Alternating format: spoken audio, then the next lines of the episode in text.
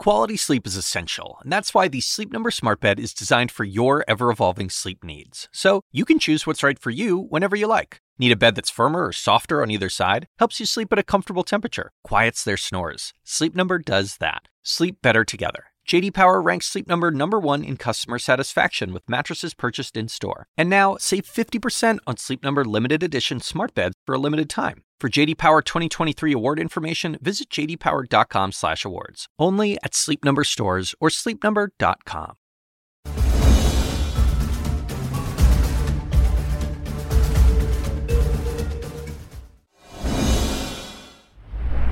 Well, good evening, everyone. I'm Laura Coates, and this is CNN Tonight. Now, every day seems to be, well, Groundhog Day in Congress. And funny that it is, in fact, Groundhog Day to top it off.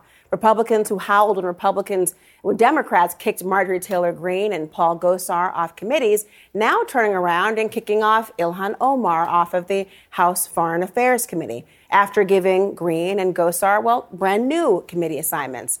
But Congressman George Santos, who lied his way into Congress, well, apparently no penalties as of yet. Today, he called on Congress to fight bigotry and anti Semitism as well which, of course, laudable, but pretty rich, coming from a guy who repeatedly claimed to be Jewish, then said he meant, well, Jew-ish. Plus, as we're waiting for the release of up to 20 more hours of footage related to the police beating that led to the death of Tyre Nichols, the conversation across the country is now about how policing has to change. But the question really is will that change come from Washington or will it be in a classroom that we keep talking about it instead? or maybe from a local level or from police chiefs and officers themselves. And there's an investigation in Ohio of an online homeschooling network where parents allegedly shared messages of white supremacy and Hitler quotes as educational resources for the students. Why the state may not be able to do a thing about it. Lots going on tonight. I want to begin with the party line vote today to oust Congresswoman Ilhan Omar from the House Foreign Affairs Committee. The Congresswoman defiant on the House floor before that very vote, saying this would not diminish her leadership. My leadership and voice will not be diminished if I am not on this committee for one term my voice will get louder and stronger, and my leadership will be celebrated around the world as it has been. So take your vote or not. I am here to stay, and I am here to be a voice against harms around the world and advocate for a better world. I yield back. I want to bring in CNN senior political analyst Kirsten Powers, former National Republican Senatorial Committee aide Liam Donovan, and former Obama White House senior director Nayyera Haq. Glad to see you all here. Listen, um, we talk about Groundhog Day, right? We talk about the way in which we've seen a lot of this before. And the premise of that movie, of course, I'm obviously a Bill Murray fan, an Andie MacDowell fan, is the idea of trying to get it right time and time again and having the same set of circumstances come up. In fact, let's pay a little homage for a second as to how often we refer to it. Weatherman Phil Connors is spending the day in Punxsutawney, Pennsylvania. Phil? Ned! Ned Ryerson, I did the whistling belly button trick at the high school talent show. Bing! Bing! But Phil's about to find out He's not just stuck in Punxsutawney. Will you be checking out today, Mr. Connors? Chance of departure today, 100%. He's stuck. In Groundhog Day! in Groundhog Day. I bring it up because how often you hear people say it's Groundhog Day, it's Groundhog Day. I happen to love that movie. But I bring this up particularly, Kirsten, because look, we have been here before where there has been an opportunity for members of Congress to identify a problem, change it, and demonstrate some maybe moral compass or demonstrate a connective tissue that says, here's who ought to lead and be consistent in many ways. And then the very next chance they have to get it right again, it's a whole different ball game. And we're still not quite at the point where it has actually been accomplished in a way that is not hypocritical. What do you say about today? Well, I mean, it is hypocritical what the Republicans are doing to complain about something and then turn around and do the exact thing same thing. I think that's the most minor problem here, though. I think the much bigger problem is this obsessed, obsession with persecuting Ilhan Omar.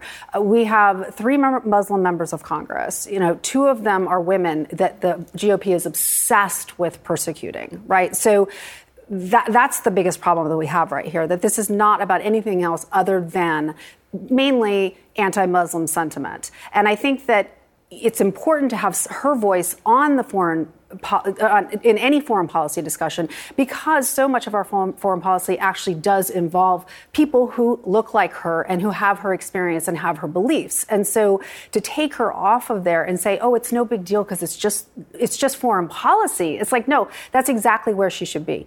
And she apologized. You have Jewish members of Congress who have stood up and said, you know, she absolutely should be she has she has done the work of repentance and repair and she has learned and she she's is doing better and on this issue, and there's no problem here. So the Republicans don't have really a leg to stand on here. Well, here, well I want to play. I want, I want to hear your thoughts, particularly about Nair, but I want to play what Speaker McCarthy had to say because he, of course, says that's not what this. It's, it's because it's foreign affairs in particular that she cannot be on the committee. Listen to what he has to say, and I want to hear your response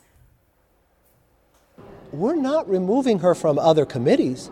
We just do not believe when it comes to foreign affairs, especially the responsibility of that position around the world with the comments that you make. She shouldn't serve there. So if there is a concern, it's not tit for tat. But I think in moving forward, every single member of Congress has a responsibility to how they carry themselves. Do you buy his explanation? No, because uh, if it was a matter of combating anti Semitism, then Congresswoman Jewish space lasers and uh, Congressman Jewish would also not be engaged in these votes and in these conversations uh, that come to the House floor about foreign policy. It's not only the committee, Congress authorizes writ large defense spending, uh, aid, military aid overseas. Congresswoman Ilhan Omar is also visibly Muslim. She is had to get a special dispensation for wearing religious headgear because she wears a hijab on her head. That was new for Congress. Only about 15 or 16 years ago did we even see the first member of Congress when I was an intern, when I was a staffer there. There was nobody in leadership uh, in Congress. Um, there were barely any other Muslim American staffers. So it is a big deal to have had three so far. Uh, and her representation is, goes beyond that. She's a refugee. She is from Africa. She represents the Somali American community and all that they have had to deal with um, in relation to counterterrorism efforts. So her experience and her representation have been essential to the Democratic narrative. There's also the idea, Liam, about, you know, there is the, the, the, the violence.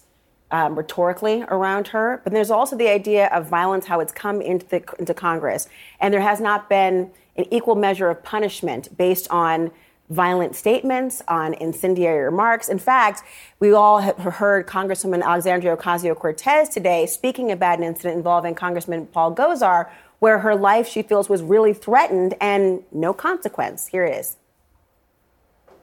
I had a member of the Republican caucus threaten my life, and you all and the Republican caucus rewarded him with one of the most prestigious committee assignments in this Congress. Don't tell me this is about consistency. Don't tell me that this is about an abdic- a, a condemnation of anti Semitic remarks when you have a member of the Republican caucus who, have, who has talked about Jewish space lasers and, and an entire amount of tropes and also elevated her to some of the highest committee assignments in this body. This is about targeting women of color in the, in the United States of America. Don't tell me because I didn't get a single apology when my life was threatened. Thank you. I mean, Liam, what's your reaction? Well, so I think with, with Congressman Gosar, that was what this previous fight was about back in 2021. The punishment was that he was removed from committees. That set the precedent that McCarthy howled about at the time, saying that this is a double standard. This is all about, I mean, he says it's not tit for tat. This is about a a procedural pretext, being able to point to the fact that Pelosi did this, so we're going to do it back. Going back to what Kirsten said about the long-standing uh, uh, hangups over Ilhan Omar, her, her statements. Remember, when she was named to the Foreign Affairs Committee in the first place, they were housed. So they've you know, whether that's principle or good faith or bad faith, they've wanted her out for a long time. This opened the door for their ability to do that by pointing to the fact that it happened to Greene, uh, Taylor Greene, and it happened to Gosar.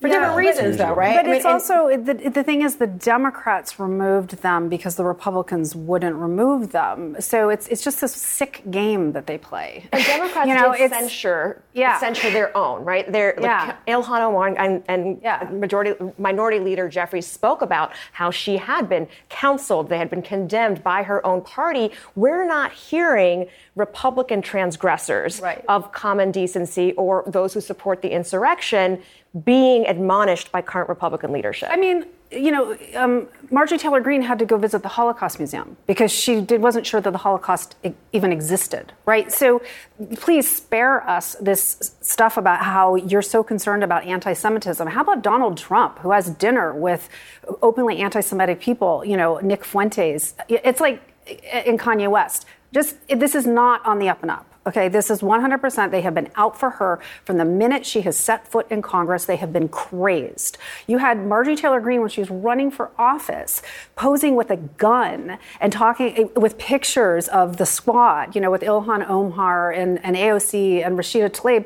You know, two of those people happen to be Muslim women. Hmm, interesting. I wonder what that's about. Well, the one thing I do want to point out, because we haven't talked about it, Kevin McCarthy has the ability as Speaker to unilaterally take people off certain committees, including the Intelligence Committee. So we're not talking about Schiff not and foreign Swalwell. Affairs, right. Not foreign affairs, it's a standing committee. Mm-hmm. But we're talking about Omar because she's the only person on a standing committee they are removing. But he already did this to Schiff and Swalwell, again, with sort of a discreet reason to, to do that. He promised to do that, or at least alluded to an intention to do that back on the floor debate in 2021. In a lot of ways, this is just kind of this coming home yeah. to roost. But we have to remember this is all catering to the far right in the Republican Party. There are many Republicans who are uncomfortable with this. And so this is something that the, the far right, who he had to basically make all these concessions to to become the leader, he's trying to keep them happy. Well, and Speaker Jeffries, I want to point out, I want, I want you to hear this. He actually points out what this might mean in the long run in terms of the relationship between Democrats and Republicans with this very narrow majority. Listen to what he had to say about, well, the complexity of that relationship now going forward. Speaker McCarthy knows I strongly disagree with him and them on this issue. And this type of poisonous, toxic, double standard is going to complicate the relationship moving forward between House Democrats and House Republicans. Foreboding and yet likely accurate. And they need, Republicans are going to need a few Democrats to be able to get any of their debt limit budget compromises done. So it is not a simple majority that'll get Kevin McCarthy his work or, or, to pass his agenda. And he is constantly on the back foot with, with these fights that cater to the MAGA base of his party, as opposed to advancing any type of positive message for Republicans, even though he's in charge. We'll see how voters look at all this. Everyone, thank you. Stick around. When we come back, Memphis says there are 20 hours of additional footage related to the brutal police beating of Tyre Nichols, and it's still to come. Frankly, a terrible reminder of just how much policing in this country needs to be reformed. But where will that change and all the reform actually come from, and in what form, and when?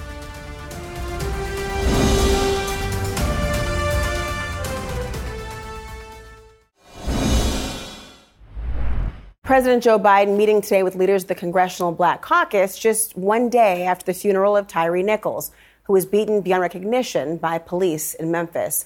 The president joining the calls for policing reform. My hope is his dark memory spurs some action that we've all been fighting for. And uh, although you just got to keep at it, I listened to uh, Al Sharpton's eulogy, which I thought was first rate. And uh, we got to stay at it as long as it takes.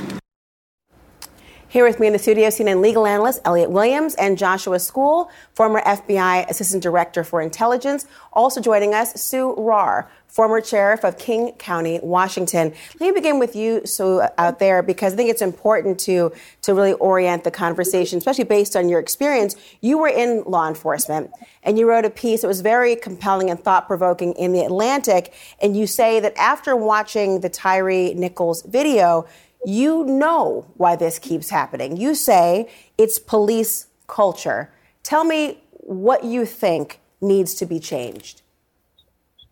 Well, we have to we have to let go of the mythology that police are fighting a noble battle between good and evil. Police are used as a cleanup crew. they're used as a substitute for unfunded social services that keep na- neighborhoods healthy and, and vigorous. And at some point, I'm hoping I can get my peer law enforcement leaders to stand up and say, we're not going to do this anymore. There, there has to be policing. Don't get me wrong. I'm not saying we don't need police, but we can't use them as a substitute. We have to have adequately funded social services. And there's a whole array of other issues that lead communities to be in the situations that they're in. But we first have to start by bringing in services to help people. Um, Joshua, you, in your experience as well, I mean, former FBI executive assistant director, and, and thinking about this, I mean, there ought to be, obviously, a symbiotic relationship between the community and police officers, but they are often complaining, and justifiably in many respects, about being the catch all that she speaks of. 911 in and of itself being the catch all, having to be the jack of all trades, responding to things like mental health calls without having the proper training, and it runs the gamut as well. I'm not excusing excessive force or poor behavior that goes against training, but tell me what you make of the idea of this catch all, the idea of um, police officers being asked to do too much, which leads to this culture. I think law enforcement, first of all, they need the community to do their job. They have to rely on the community to do their job. So th- that relationship that you talk about is essential to law enforcement and policing. They are asked to be to do too much today. And when you look at uh, the transgressions of law enforcement, of course, the horrific acts in Memphis, I think you have to go back to the root causes. You have to look at what is the training? What are the hiring practices? Are we bringing the right people? Are we bringing the right culture? Those are the core root of the problem. To get on the front end of why this happened, not to clean it up after the fact. It's an important point because, along with community, obviously, um, is going to be trust. And trust is obliterated, if not fatally diminished, when you've got instances after instance after instance of what happens when someone has a great deal of responsibility and believes they're omnipotent as a result and untouchable as a result.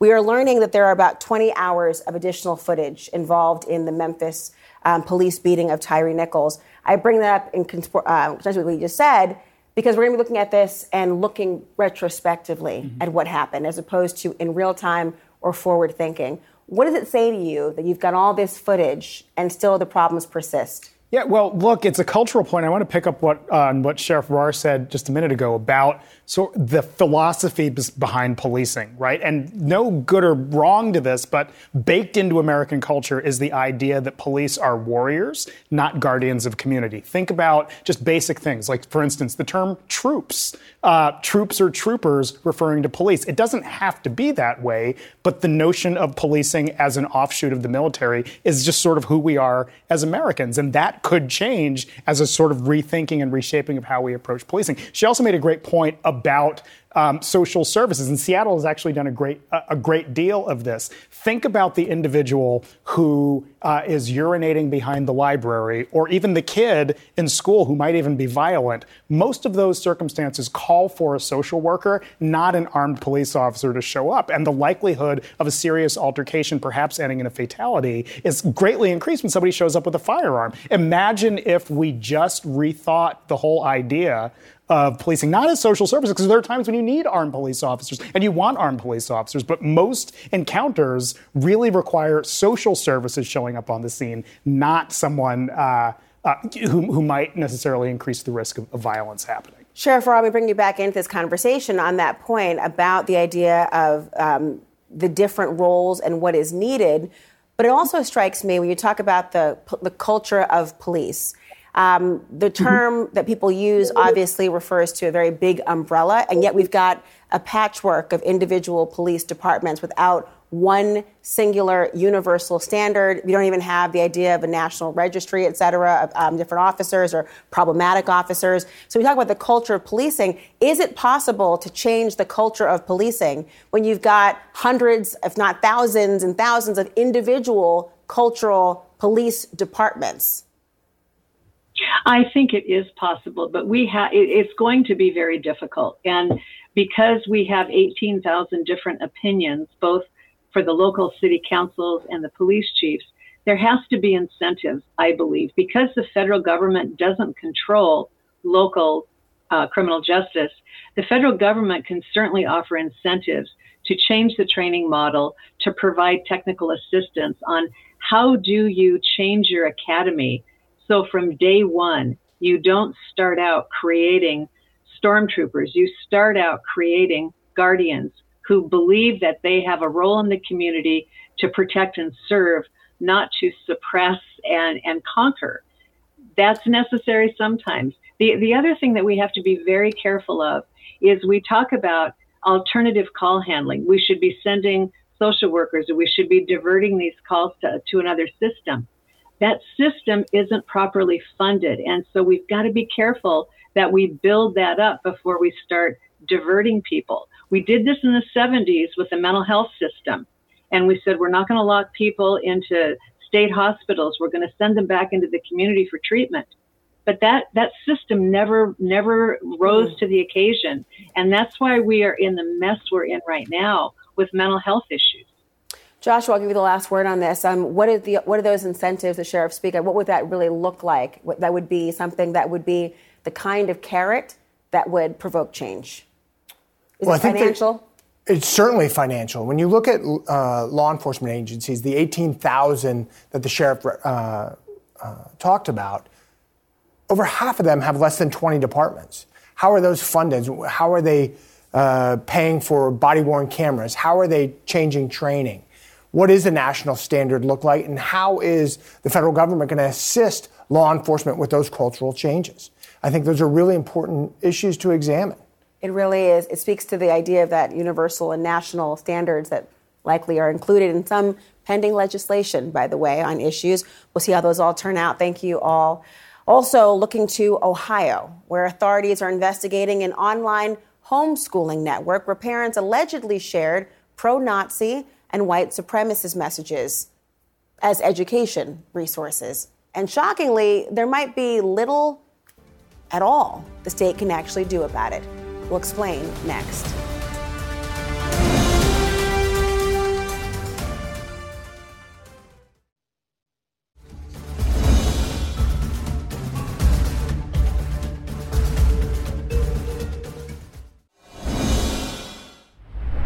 Well, tonight, an investigation is underway in Ohio by the state's education department. This following reports that parents who are members of an online homeschooling network are allegedly sharing white supremacist and pro Nazi messages as educational resources to teach the children. Said to be included are posts described as racist and anti Semitic and homophobic. An education official says that very little can be done because the department does not review or approve homeschooling curriculums. CNN's Omar Jimenez is working on this developing story, and he joins us now. Omar, I'm so glad to see you here and following this story because really it's pretty shocking to think that there's not the oversight that one would presume must happen. What can you tell us about the messages that this homeschooling network has apparently been sharing amongst themselves? Yeah, Laura. So, so official, an official with the State Department of Education says that really, while they're reviewing any compliance potential compliance issues here, there's not much they can do because they don't review or approve curriculums for homeschooling. Now, when you talk about what is actually, uh, you know, being circulated here, this is a group that's believed to operate out of Upper Sandusky, Ohio, and they are not shy about their uh, pro-Nazi, white supremacist, homophobic, you name it, it's probably in their messages. As they describe them, though, lessons. You take a look at one lesson they posted around Thanksgiving, a copywriting lesson where they're teaching how to handwrite, but in this case, using quotes from Hitler to do it. Now, last month, as Martin Luther King Jr. Day approached, Mrs. Saxon, a username, wrote, It's up to us to ensure our children know him, Dr. Martin Luther King Jr., the deceitful, dishonest, riot inciting Negro he actually was. He is the face of a movement which ethnically cleansed whites out of urban areas and precipitated the anti white regime that we are now fighting to free ourselves from. And in bold underline, the Post continued saying this is a unit study for elementary aged children. Now, one of the alleged leaders of this white supremacy social media messaging platform group he has now is no longer working for his own family owned and run business according to the company who they put out a statement saying the viewpoints and ideology recently expressed by Logan Lawrence and his wife in no way represent the values of Lawrence Insurance Agency, its owners or employees. Accordingly, we emphatically denounce what they've said and done and we wholeheartedly empathize with all who have been hurt, upset and disturbed by their conduct. Now, an online research research group named Logan and Katya Lawrence as those who run it. I've reached out to them many times, have not gotten a response at this point. But Logan's brother, Jordan, told me that they, the larger family, had no idea this was happening. They are gutted to find out.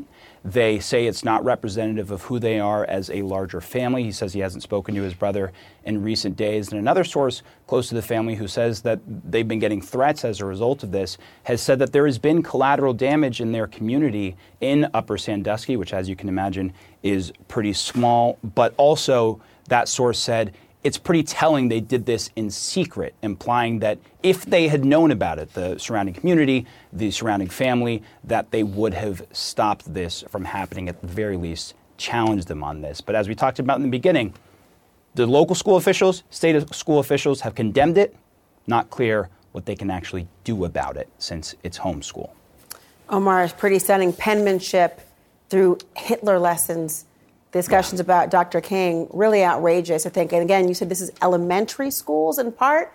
Stunning. Omar Jimenez, thank yeah. you so much. I want to bring in Scott DiMauro. He is the president of the Ohio Education Association, which represents 120,000 teachers and faculty and support professionals in Ohio's schools. Scott, I'm, I'm very glad you're here. Uh, it might be very stunning, not only the content of what was being circulated within this homeschooling organization. But I was surprised to find out that under Ohio law, the State Department of Education does not review or approve a homeschool curriculum, and parents just need in order to teach but they to provide 900 hours of instruction every year, notify the superintendent every year, provide assurance the teacher the teacher has a high school diploma or other equivalency, and provide an assessment of the student's work, including results of a nationally standardized test. Do these requirements, given what we're learning from this investigation, need to get much tougher? The answer is no. Uh, they they do need to get tougher. Uh, there is an inherent problem with homeschooling requirements in Ohio and in other states uh, that just allow for a almost completely unregulated unregulated system to move forward. The problem is that uh, local school districts that receive these reports or, or letters uh, from families indicating that they're planning on homeschooling their children don't really have the authority or the capacity to provide oversight that I think is required. And, and I'll, I'll be clear that I am sure that the vast majority of people who homeschool their children are not like the Lawrences. Uh, they all, you know, may have very good reasons for for uh, making that choice to homeschool their children.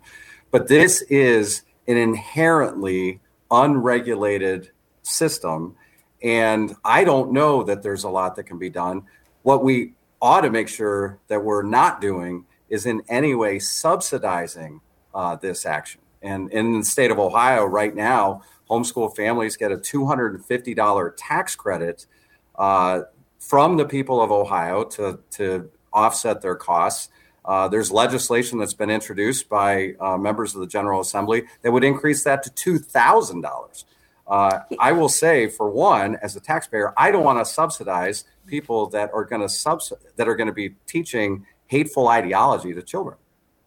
And yet, and I'm, glad you mentioned that tax credit. Um, and 250 is nothing to sneeze at. And then, but in the long run, would it be? I wonder if you were to remove that particular tax credit, would that be enough of an incentive for people to essentially teach according to a much more regulated system in the homeschool environment? But I, I do note what you've mentioned that there has been swift condemnation from teachers, of course, in Ohio, and um, but yet there has not been an agreement on how and what to do about this. And I think it speaks to a larger issue in a world where we're talking about parental involvement in schools, the idea of how one how could you possibly regulate what a parent wants to teach at home or to espouse these viewpoints. Is there some sort of a solution that you think right now is on the immediate horizon to address this, even outside of the tax credit?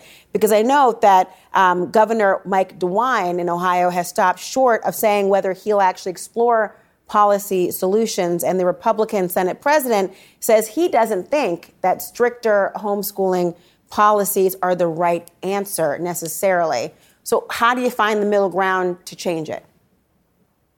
I think it's going to be really tough, especially since in the Senate, uh, there's legislation to restructure the State Department of Education uh, to gut the authority of the State Board of Education. And in that legislation, it would be to even further deregulate homeschooling in Ohio.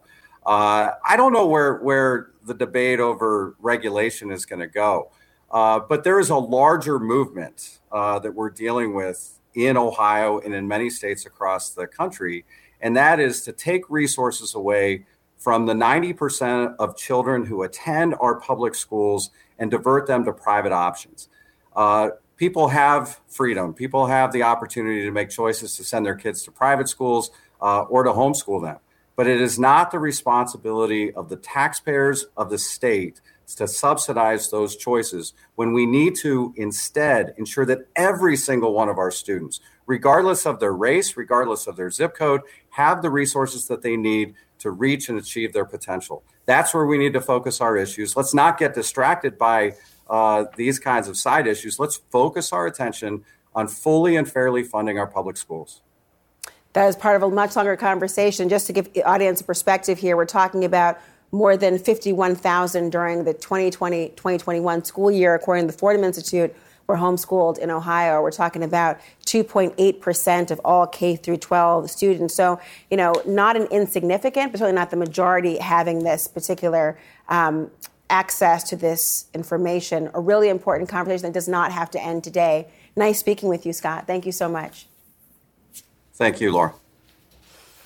Well, Patrick Mahomes, otherwise known as Pat Mahomes, and Jalen Hurts going in front of the cameras ahead of their big Super Bowl appearance. And they're talking about just how historic their matchup is.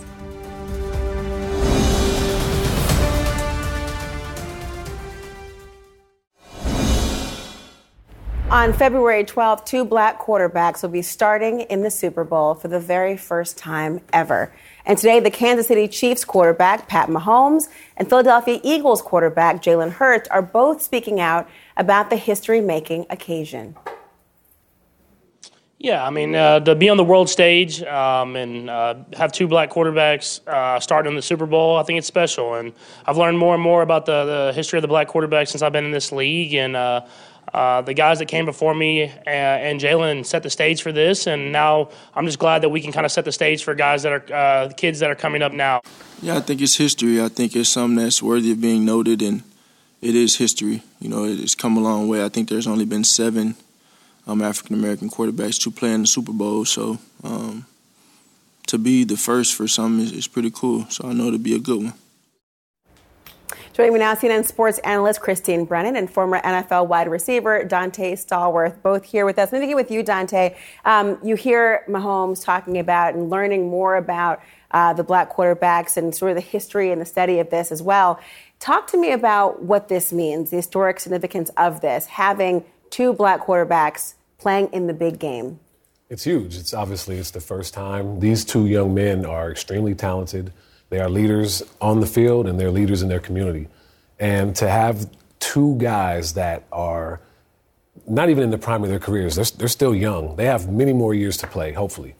And so these two guys are leading these teams, two of the best teams in the NFL. They're going to square off next Sunday, and it's going to be huge, not only because of on the field, everything on the field, but off the field, obviously. These two kids are really good at what they do. They are really good at um, being leaders in the community. But I think most importantly, too, you, you heard Patrick talk about uh, off the field. He, he really, as you as you as you grow in the league, you start to understand the history more.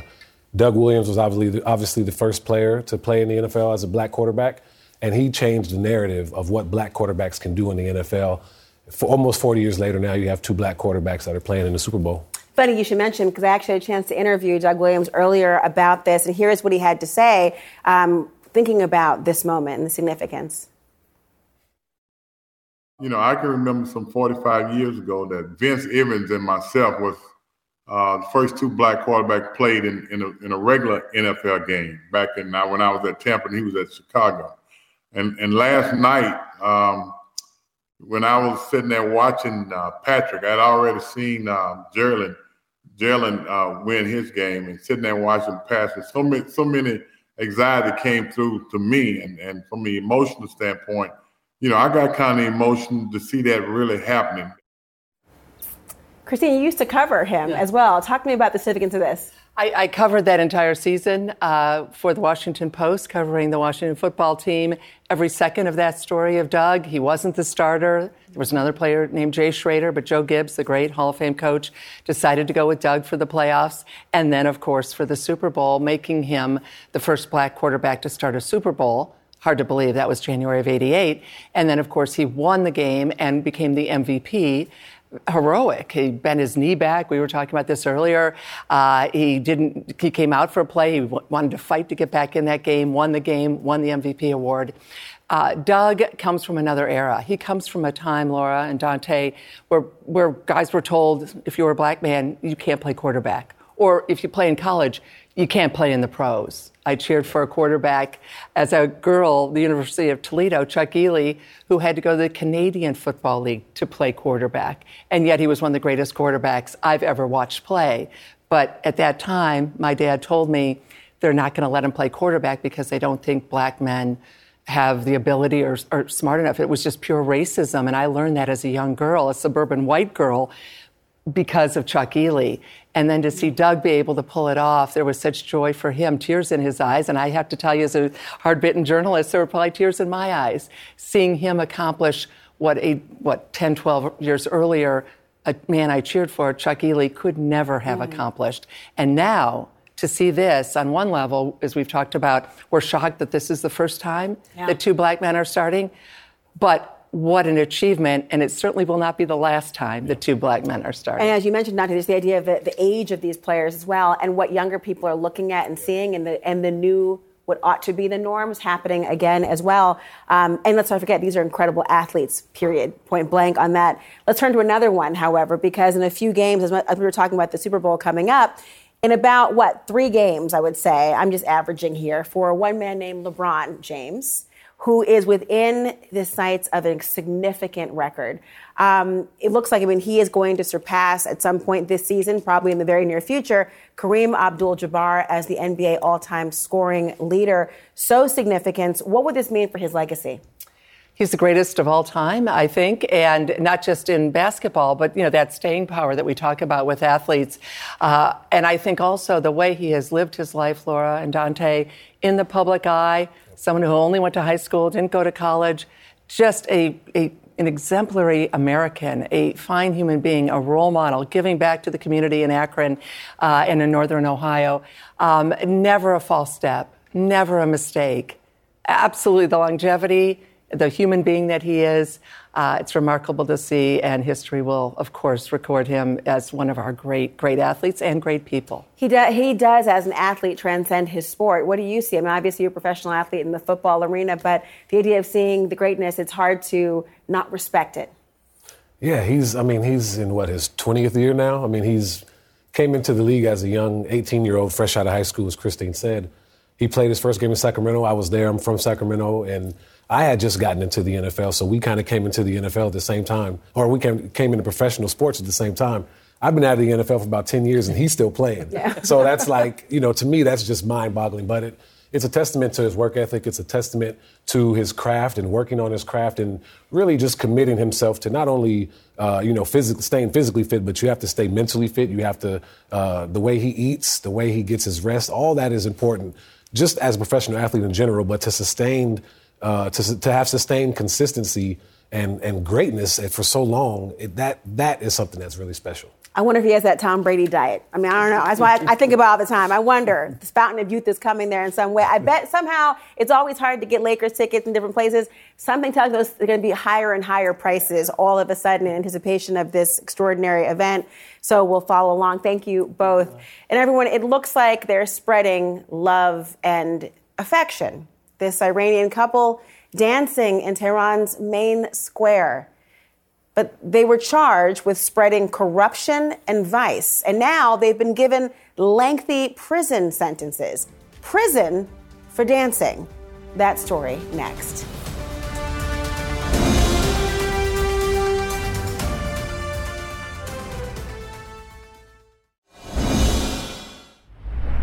As part of the ongoing severe crackdown on dissent by Iran's hardline regime, a young couple has been handed a lengthy prison sentence for dancing in a main square in Tehran. This is the video that got them into trouble, and it shows the woman dancing without her compulsory headscarf. A source says they were arrested by security forces days after they posted the video on social media. A human rights group reports they've been sentenced to 10 and a half years, charged with spreading corruption and vice and disrupting national security. Iran's judiciary says they got a five year sentence. Countless Iranians have been arrested and some executed for taking part in nationwide protests following the death of a young woman in police custody late last year. She was accused of not covering her hair. Well, these days, many American many aspects of American politics seems to erupt into a war of words. But what about the war over words. Is the battle over language alienating people an attempt to be inclusive? Well, my next guest says that looks to be exactly the case.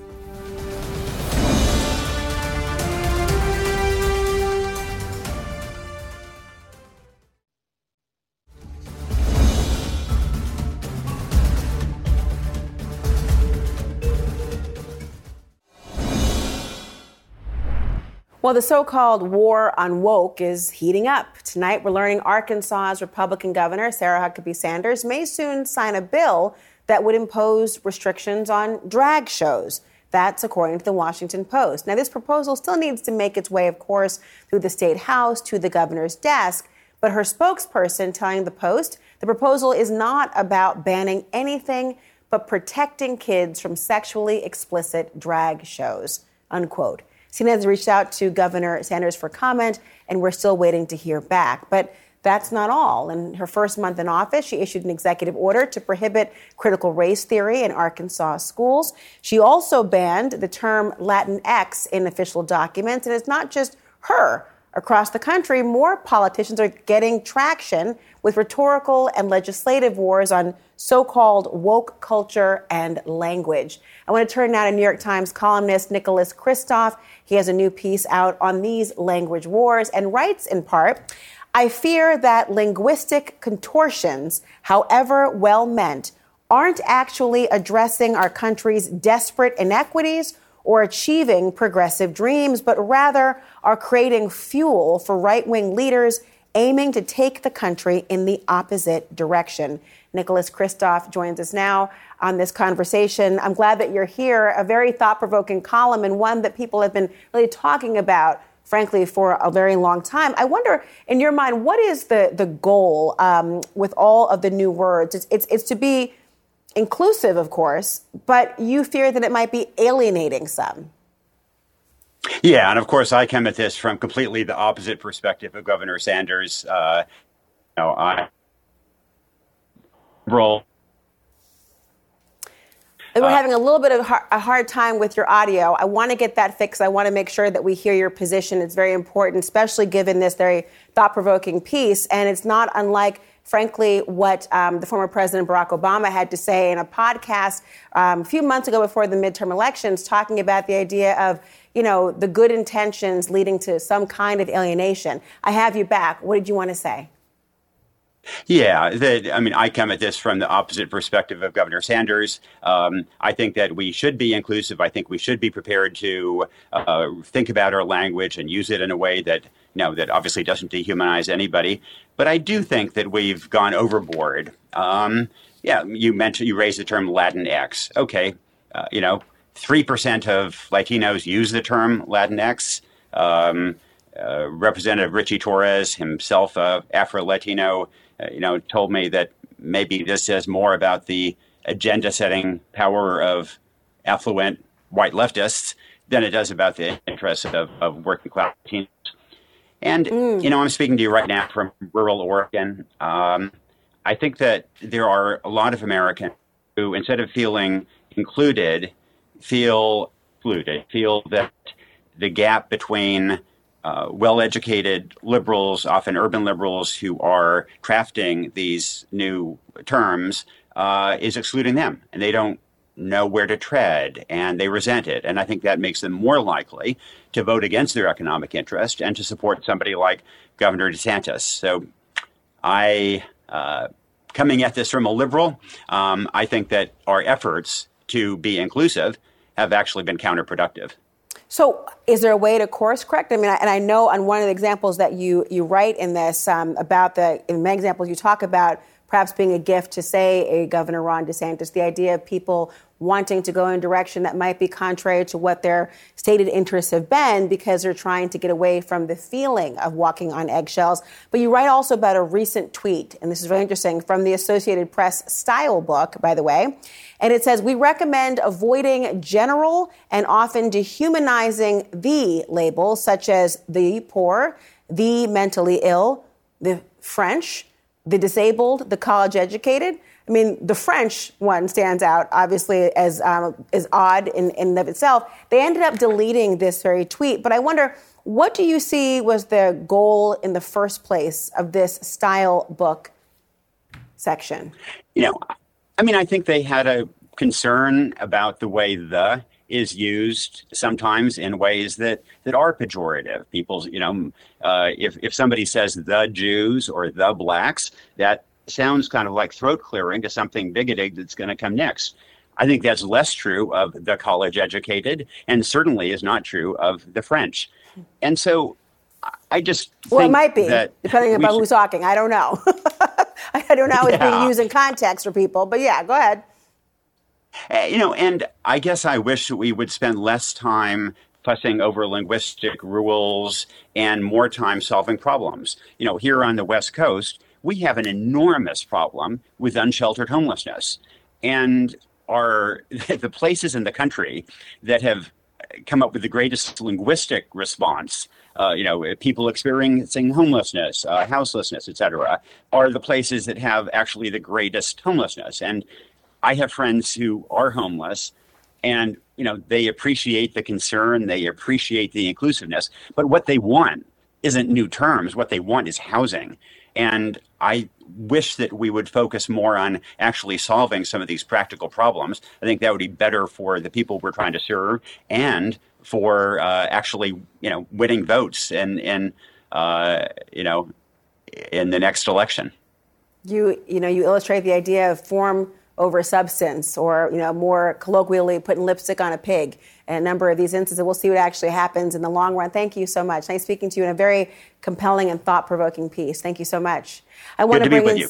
Thank you. I want to bring in CNN political commentators Van Jones and Scott Jennings here to the conversation. Um, let me bring you in here first, Van, on this point, and, and Scott, only because I don't want to go from talking about lipstick on a pig, knowing that you have a pig, and thinking I was only singling you out on this. He really does have a pet pig, everyone. There you go. So, Van, I'll begin with you instead here.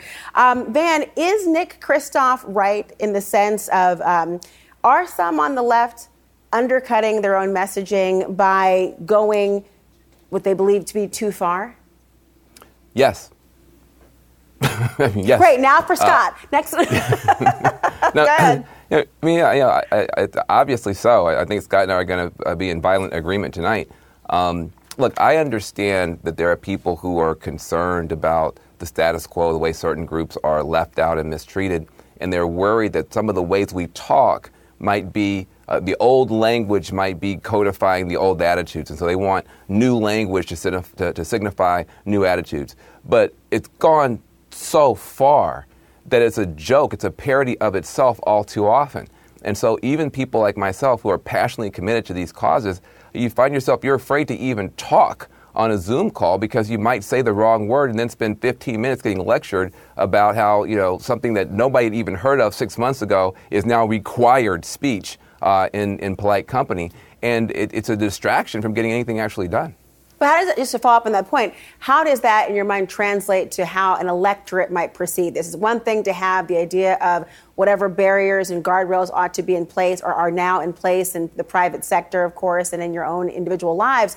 But in terms of how it translates for voters, do you see this as being problematic for those who are maybe Democrats and incumbents or liberal minded?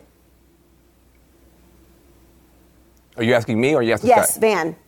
Oh, uh, yes. Listen, I, we, we are handing a big, fat gift to the right because before they can get in, before you don't uh, uh, get a chance to engage substantially with these issues and what's going on with people who don't have houses and people who are being left out, because the language is so crazy that you can just make fun of the whole side. So whatever these people are talking about, they have too much time on their hands. Whatever these people are talking about, uh, they're clearly not like me and you. They have this much time to come up with, you know, people who were assigned female at birth, have you, if, if you've got that many syllables to fire at the word woman, you got more time on your hands than I do. And I think it creates a cultural gap between uh, uh, uh, the Democratic Party and an awful lot of voters, which is not necessary.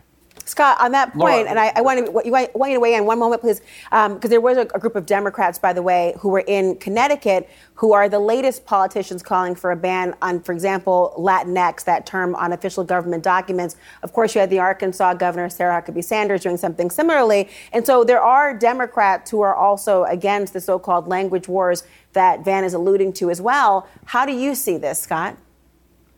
Uh, well, on the point you uh, asked about earlier, the electoral impacts of this, I mean, look around the country, look around middle America, uh, look around rural communities. You just don't see that many elected Democrats anymore. I mean, here I'm sitting in Kentucky tonight, and about the only elected Democrats left in office, other than our governor, Andy Beshear, if you look in the state legislature, they're really clustered around the urban areas. That's true in a lot of states between the coasts. And I think a lot of it has to do uh, with this language war that you're talking about and the the implications of it that, that Van is alluding to. When you speak like this and you don't sound, you know, like just sort of a normal person talking about normal everyday stuff, you sound like you're searching for things to make up, searching for problems to make up, uh, and you're using language that sounds foreign, like a foreign language to people out here in the middle of the country.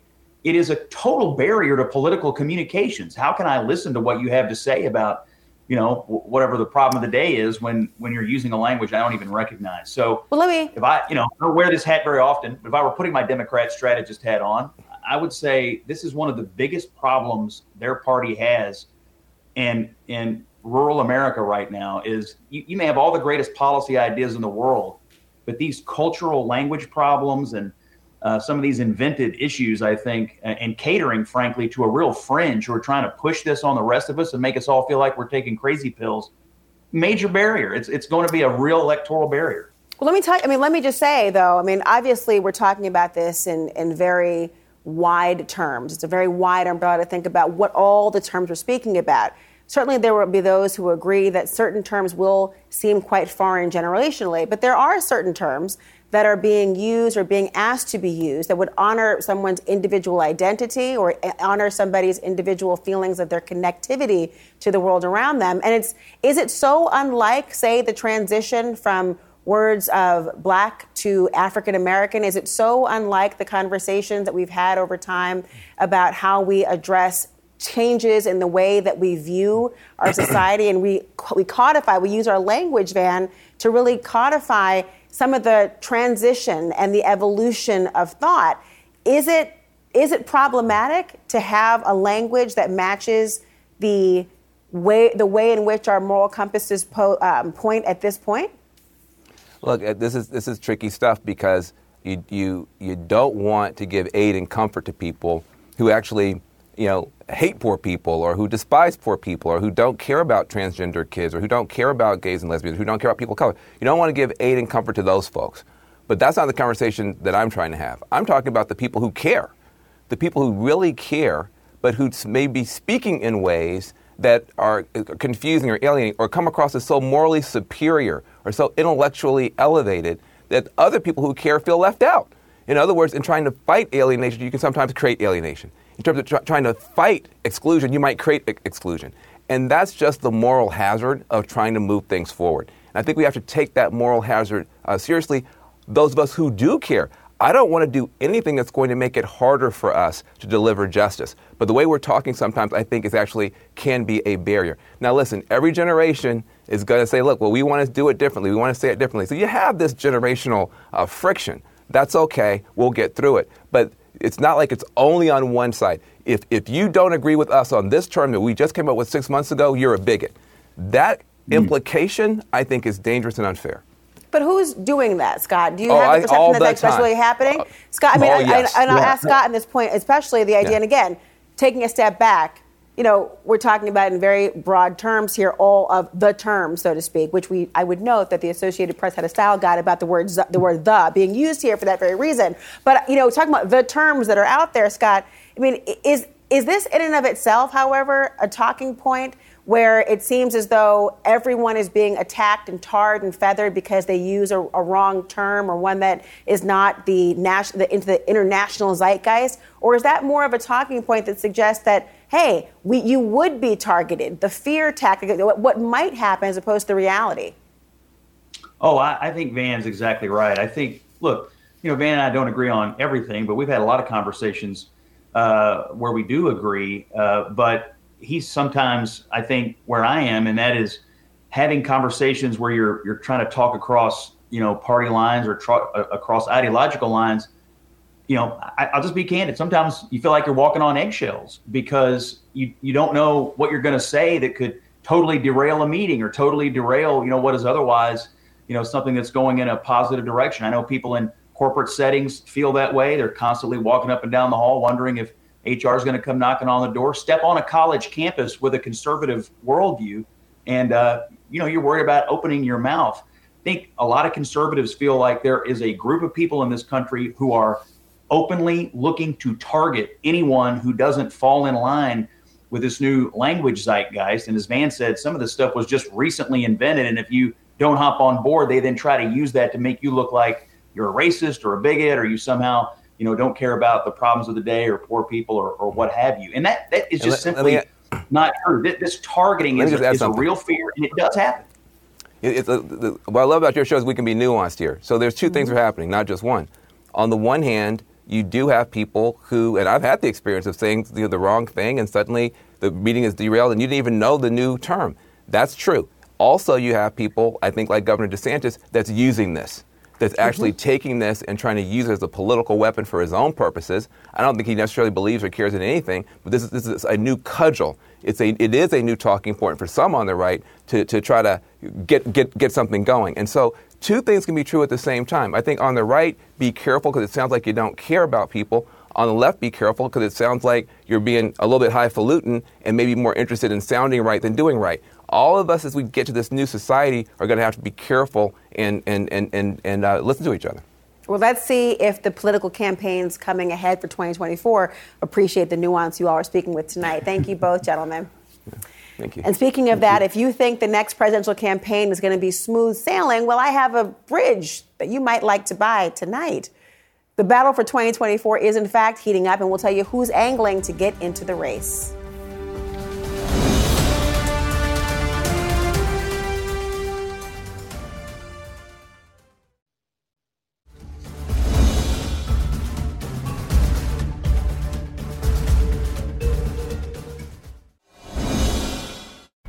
So here we are, only about a month into 2023, and there are signs the battle for next year's presidential election is already heating up. More Republicans now eyeing a run against the scandal plagued former President Donald Trump. But Trump is already hammering the man who could be his toughest competition. Ron DeSantis got elected because of me. You remember he had nothing. He was dead. He was leaving the race he came over and he begged me, begged me for an endorsement. He was getting ready to drop out. And there were tears coming down from his eyes. He said, If you endorse me, I'll win. I really want to know if that's true. I really want to know if that was true. But joining me now, CNN political commentator Ashley Allison, former National Republican Senatorial Committee aide Liam Donovan, and Margaret Talev, director of the Democracy, Journalism, and Citizenship Institute at Syracuse University. Um, look, Margaret, he has not, DeSantis has not officially thrown his hat into the ring yet. He's already, however, being targeted by Donald Trump, even after news that others are thinking about doing and going into the race. What does this tell you about the offensive on DeSantis by Trump?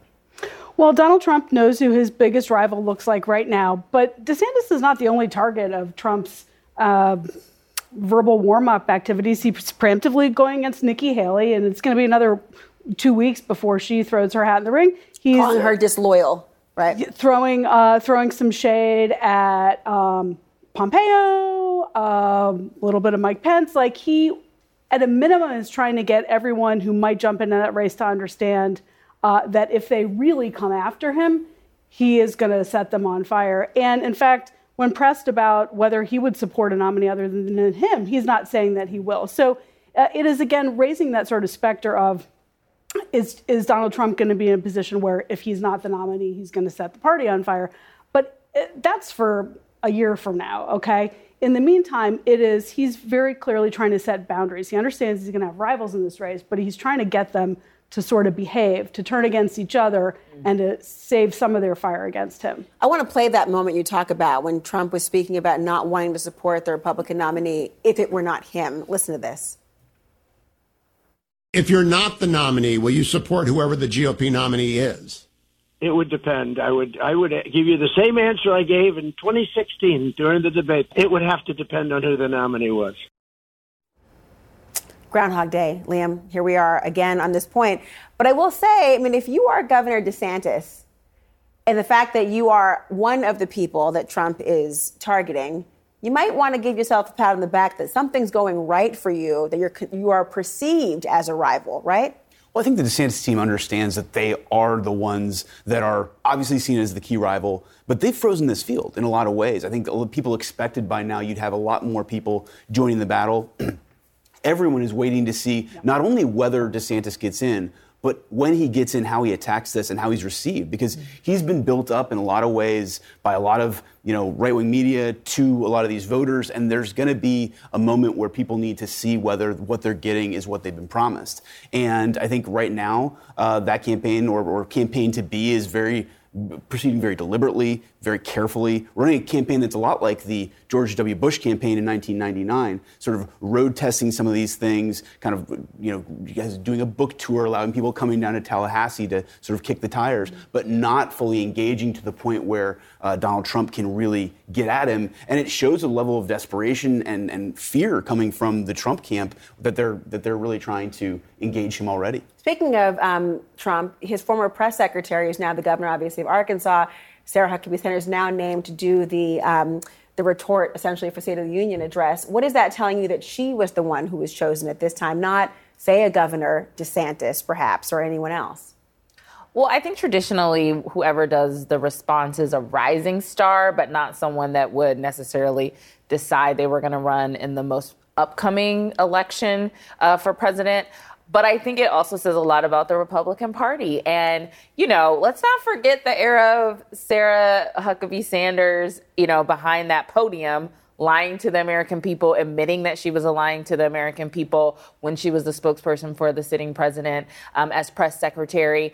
And now, as governor, one of the first things she did was to ban being able to say Latinx in her state. You know, kind of playing to the red meat that the base wants to do. I think this Republican Party picks her to say she's not Trump, but she's not a non Trump person. And so we still are the party of Trump. She is an up and coming star. Her name is well known. Um, it, it, sends me signals that if he's the nominee, they will fall in line, that many people might not. You know, risk their political capital to really go into the 2020 primary, 2024 primary and pick a candidate. Um, it's telling to me for the Republican Party in the future that it's mm. still aligned with Trump. Well, we will see what happens in all of it and as it comes in. Um, stick around, everyone, because we've got more to talk about today, including the opioid epidemic that has plagued the United States for decades And now there may be a new front in the drug war. A new investigation alleges some pharmacies in Mexico, including some in popular tourist and border towns that are frequented by Americans, are selling pills that purport to be legitimate medications but are actually laced with fentanyl.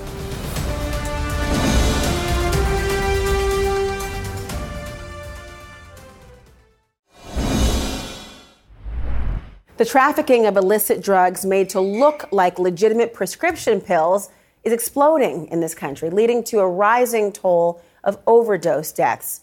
The number of pills the DEA confiscates every year has skyrocketed from just over 2 million in 2019 to get this, more than 50 million last year alone. Nearly all the pills contain fentanyl, the deadliest drug in the United States. CNN's chief medical correspondent, Dr. Sanjay Gupta, was granted some rare access to a secret lab where the DEA tests the seized illicit drugs. Over 99% of what we see are fake. They contain fentanyl. 99%. That's just that's that's mind-numbing. And look closely at how sophisticated the counterfeiters have become. And just for an example, these are some of the ones that we will seize that have the same M and it's born the 30 on the other side. If you look at what is real here and the rainbow fentanyl, they're not even really trying anymore to disguise this. This is clearly fake. But also, if you look at this 800 grams of fentanyl, that turns into 400 to 500,000 potentially lethal pills. Think about that one bag, potentially 400 to 500,000 lethal doses. Unbelievable. And an investigation by the LA Times has found that pharmacies in several Mexican cities, including popular tourist and border towns, are selling counterfeit prescription pills containing fentanyl and methamphetamine as legitimate prescription drugs. Connor Sheets is an investigative and enterprise reporter for the Times, and he joins me now. It's really stunning to think about just looking at those side by sides that Dr. Gupta pointed out, you and your colleague actually tested pills, Connor, from pharmacies in three different cities. What did you find? Um, so we we tested pills in Cabo San Lucas, in San Jose, uh, in Cabo San Lucas, San Jose del Cabos, and in Tijuana, and we found that uh, we tested 17 pills that we bought at a number of different small pharmacies, and we found that 71% of them tested positive for an illicit substance. Um, in all of these cases, we're talking about um, opioid pills such as Vicodin, Percocet, oxycodone, pills that were being sold as those drugs in legitimate pharmacies in these tourist areas were coming up positive for fentanyl. And in uh, Adderall, pills that were being sold as Adderall, 100% of the ones we tested came up positive for meth also. So this That's is a widespread a, thing with different types of drugs. Yeah. Unbelievable to think about. I remember hearing the stories as well. We've interviewed people on this show as well. Um, people who've mistakenly taken or thought they were taking one drug and taking another instead, and it has been fatal. And we know that there are pharmacies in Mexico that sell a variety of medications that really would require to have a prescription if it were sold in the United States of America. Walk me through just how easy it would be not only to get this, but how would someone be able to understand or know, identify themselves whether what they're getting is legitimate or fentanyl? Yeah, so I mean, there's really no way to know whether uh, what you're getting is legitimate or fentanyl other than testing it. So there's test strips that are, um, you know, sanctioned by harm reduction experts, people like that who, um, you know, know that people are going to be using drugs. Um, if you use these test strips, it'll tell you, do, do my drugs have fentanyl? And then they look a lot like COVID test strips, and they tell they can tell you immediately if there's a trace of um, of an illicit substance, substance, but it won't tell you the concentration. So you really just know that it's going to be in there. And as far as how easy it is to get, um, we just walked down some of the main areas in Cabo, which is a very famous, you know, very popular tourist destination. In Tijuana, right over the border, where people go for medical tourism, for the red light district, for eating, for you know, going out at night, and uh, really just almost just kind of walked into random pharmacies to some degree. Other than the ones that, the, other than large uh, chain pharmacies, most of the pharmacies we went into were selling these type of pills. You know, I know in your reporting that these pills are likely coming from Mexican cartels, so I do wonder about the crackdown now. This is being more and more apparent. But I also wonder what is different about the American pharmaceutical supply chain? What makes it different? Are we here in the States able to understand and know that what we think we're getting is, in fact, what it ought to be? Yes, so I mean that's a, a, question that I don't know the answer to. I mean, we, we would hope that the FDA is doing, uh, you know, its due diligence to make sure that the drugs that we're that we're, uh, you know, getting out of pharmacy are, are, legitimate. I mean, these were these were drugs that didn't require a, prescription. We didn't have to have a prescription. There was no. They were being sold individually over the counter. So, um, you know, uh, we we actually think they might have been targeting tourists because some of these cost as much as thirty five dollars a pill. And if you imagine you're a person, a working person living in Mexico or in the United States, $35 a pill is a pretty steep price. Um, you know, so this is probably people that are coming in for for weekends, partying, those type of things, or studying or whatever. And uh, so it's it's really an, it's an interesting situation. It's really devastating to think about just the span and reach of the opioid crisis. Thank you for your reporting. It makes us all that much more aware, Connor. Thank you. Have me on. You know, look, more than 100,000 people a year are now dying of drug overdoses in the United States, the majority from opioids, according to the CDC, and around a million have lost their lives to overdoses since the opioid crisis began 20 years ago. Now, the new CNN film, American Pain, reveals the rise and fall of the identical twin brothers who ran one of the largest opioid pill mill empires in this country. Here's a preview. The George brothers did not start the opioid crisis, but they sure as hell poured gasoline on the fire. Let's talk about growing up in Florida. Anything to do with money perks Chris and Jeff's interest. The big money was at the pain clinics. It was window dressing that allowed them to deal drugs legally. It was a line all the way down the street. It was like a frat house. We were basically the Disneyland of pain clinics. They thought they were smarter than everybody else and they could get away with everything. I felt this whole thing spiraling out of control. Florida was the never ending pill bottle. All these patients drive from out of state. People were dying because of them. They didn't care. This was just bad crazy. They put on the wire. These people buried themselves. We have the signal. Only in America. American Pain, Sunday at 9 on CNN. There's word today that the Pentagon is tracking a suspected Chinese spy balloon that's been traveling at a high altitude over the continental United States. CNN's Pentagon correspondent Oren Liebermann has the details. Oren, what is going on? Laura, the Pentagon has been tracking this surveillance balloon for several days now. U.S. officials say it came into the U.S. over Montana, coming in from Canada, and that's where they began tracking it, at first launching F 22 fighter jets. In the end, the decision was made not to shoot it down. President Joe Biden was asked for military options, but senior military leaders, including Chairman of the Joint Chiefs General Mark Milley, advised against shooting this down. Instead, they are keeping an eye on it and seeing where it goes. The Pentagon does acknowledge this t- traveled over several sensitive sites, though they won't specify which sites those are. It is worth noting that Montana is home to ballistic missile silos, so perhaps that's what this was after. It is also worth noting, of course, that the Pentagon says they are confident, very confident, in fact, that this was launched by China, and they brought it up through diplomatic channels both here in Washington and in Beijing, essentially to express how angry they are about this. Tensions with China are, of course, already high. Secretary of State Antony Blinken headed to Beijing soon, and this will only add to those tensions. Laura? Oren Liebermann, thank you so much. And when we come back, something you've really got to see your favorite Disney princesses reimagined in a whole new way. The founders of the black owned business who helped launch a new doll collection with Disney are going to join me next. Beautiful.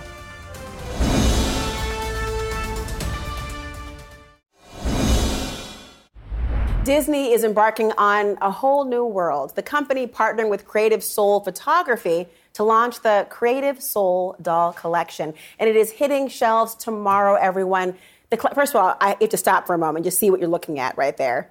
On the left, you see the images of young black girls dressed up as the characters. On the right, you've got the doll embodiment of these figures. The collection is based on Creative Soul's reimagining of what classic Disney princesses would look like through a diverse lens. The dolls will pay tribute to Disney princesses Tiana, Snow White, Rapunzel, and also Cinderella with natural hairstyles and Afrocentric fabrics. And they're all based on the artwork and the vision of my visionary next guests. I'm so happy to have with me now the founders of Creative Soul Photography, Regis and Kahran Bethencourt, who joined me tonight from the Walt Disney World Resort. I'm so glad that you're both here today. I love your work. I'm so proud to see it. Thank, Thank you so much. Appreciate Thank you for having, having us. Talk to me about the vision here because I mean, I have a 10 year old son, I have an 8 year old daughter, and believe it or not, I once was the age of these little girls. And I think about what this would have meant to see this imagery. Talk to me about what motivated you to do this initially. Yeah, so we are uh, Creative Soul Photography, as you mentioned. We've been um, photographing kids around the world for over 13 years now. And um, one of the things that we noticed was that, um, you know, there were so many uh, negative stereotypes of kids of color around the world um, in the media. And we really wanted to change that. We wanted to um, just uh, provide a positive um, take on kids of color around the world. And we've been doing that for years. And and um, when we um, had the opportunity to work with Disney um, to create uh, dolls based off of our photographs, we were so excited because um, we knew the impact that that would have on uh, girls around the world, just being able to see themselves reflected in um, something as classic as the Disney princesses. So, right. yeah, we were super excited about the opportunity. It's beautiful. To, I mean, I can't, I can't stop looking. I'm looking at you. I'm looking to the screen. Everyone is. I mean, it's really captivating and mesmerizing yes. to see, and just the sheer genius behind the wardrobe selections, the choice of color, the hair, yes. Oh, the oh, styling man. of it. I mean, it really yes. is so unbelievable to look at and look at the photos side by sides. I mean, I wonder when you started out doing photography, did you ever expect that your photography yes. would evolve into this level of one social commentary the idea of trying to make sure people yes. saw themselves in the work. Where are you thinking about this now regis? Oh gosh. I never thought that we would be be here at all. Um, we just do what we love to do, which was uh, photograph kids and kind of use our platform to give them a platform right. and, you know, to raise their confidence and just all of that good stuff. That's my selfish part of it. I love seeing that.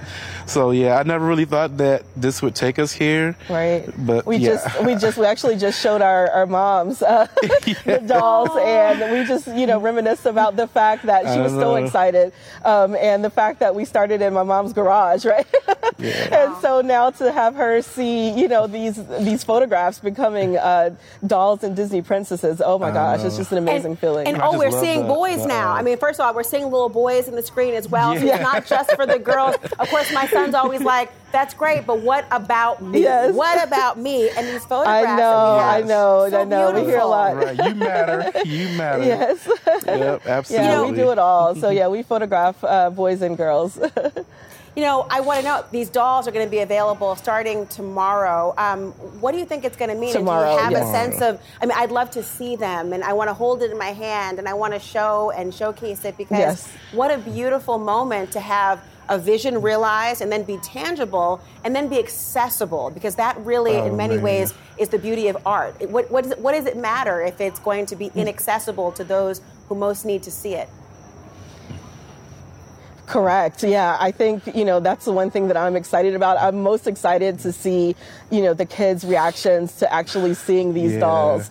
Um, you know, I think you know these are obviously special edition, um, but um, they are going to be made available at the Shop Disney website mm-hmm. and also at the Disney parks. Mm-hmm. Um, and so we are you know just super excited about um, you know kids being able to see these. You know, yeah. when I when I look at these dolls, oh, you know, wow. we just can't stop staring at them them, the details. Oh, no, yeah, we actually just out. did um, the uh, unboxing of them a few minutes ago, and right. we literally cannot stop looking at them. Just the details of the hair, the um, the clothing, the fabrics. Uh, Disney really worked with us to collaborate on every piece yeah. um, of this collaboration. So down to you know hair textures and skin tones, we wanted to make sure we had you know just a broad representation because we felt that it was so important right. for you know, um, kids to be able to see themselves reflected in the series. And not only kids, I'm excited for you know uh, adults too. You know, they never got to see this kind of representation, you know, Yeah. in their lifetime. You know what I mean?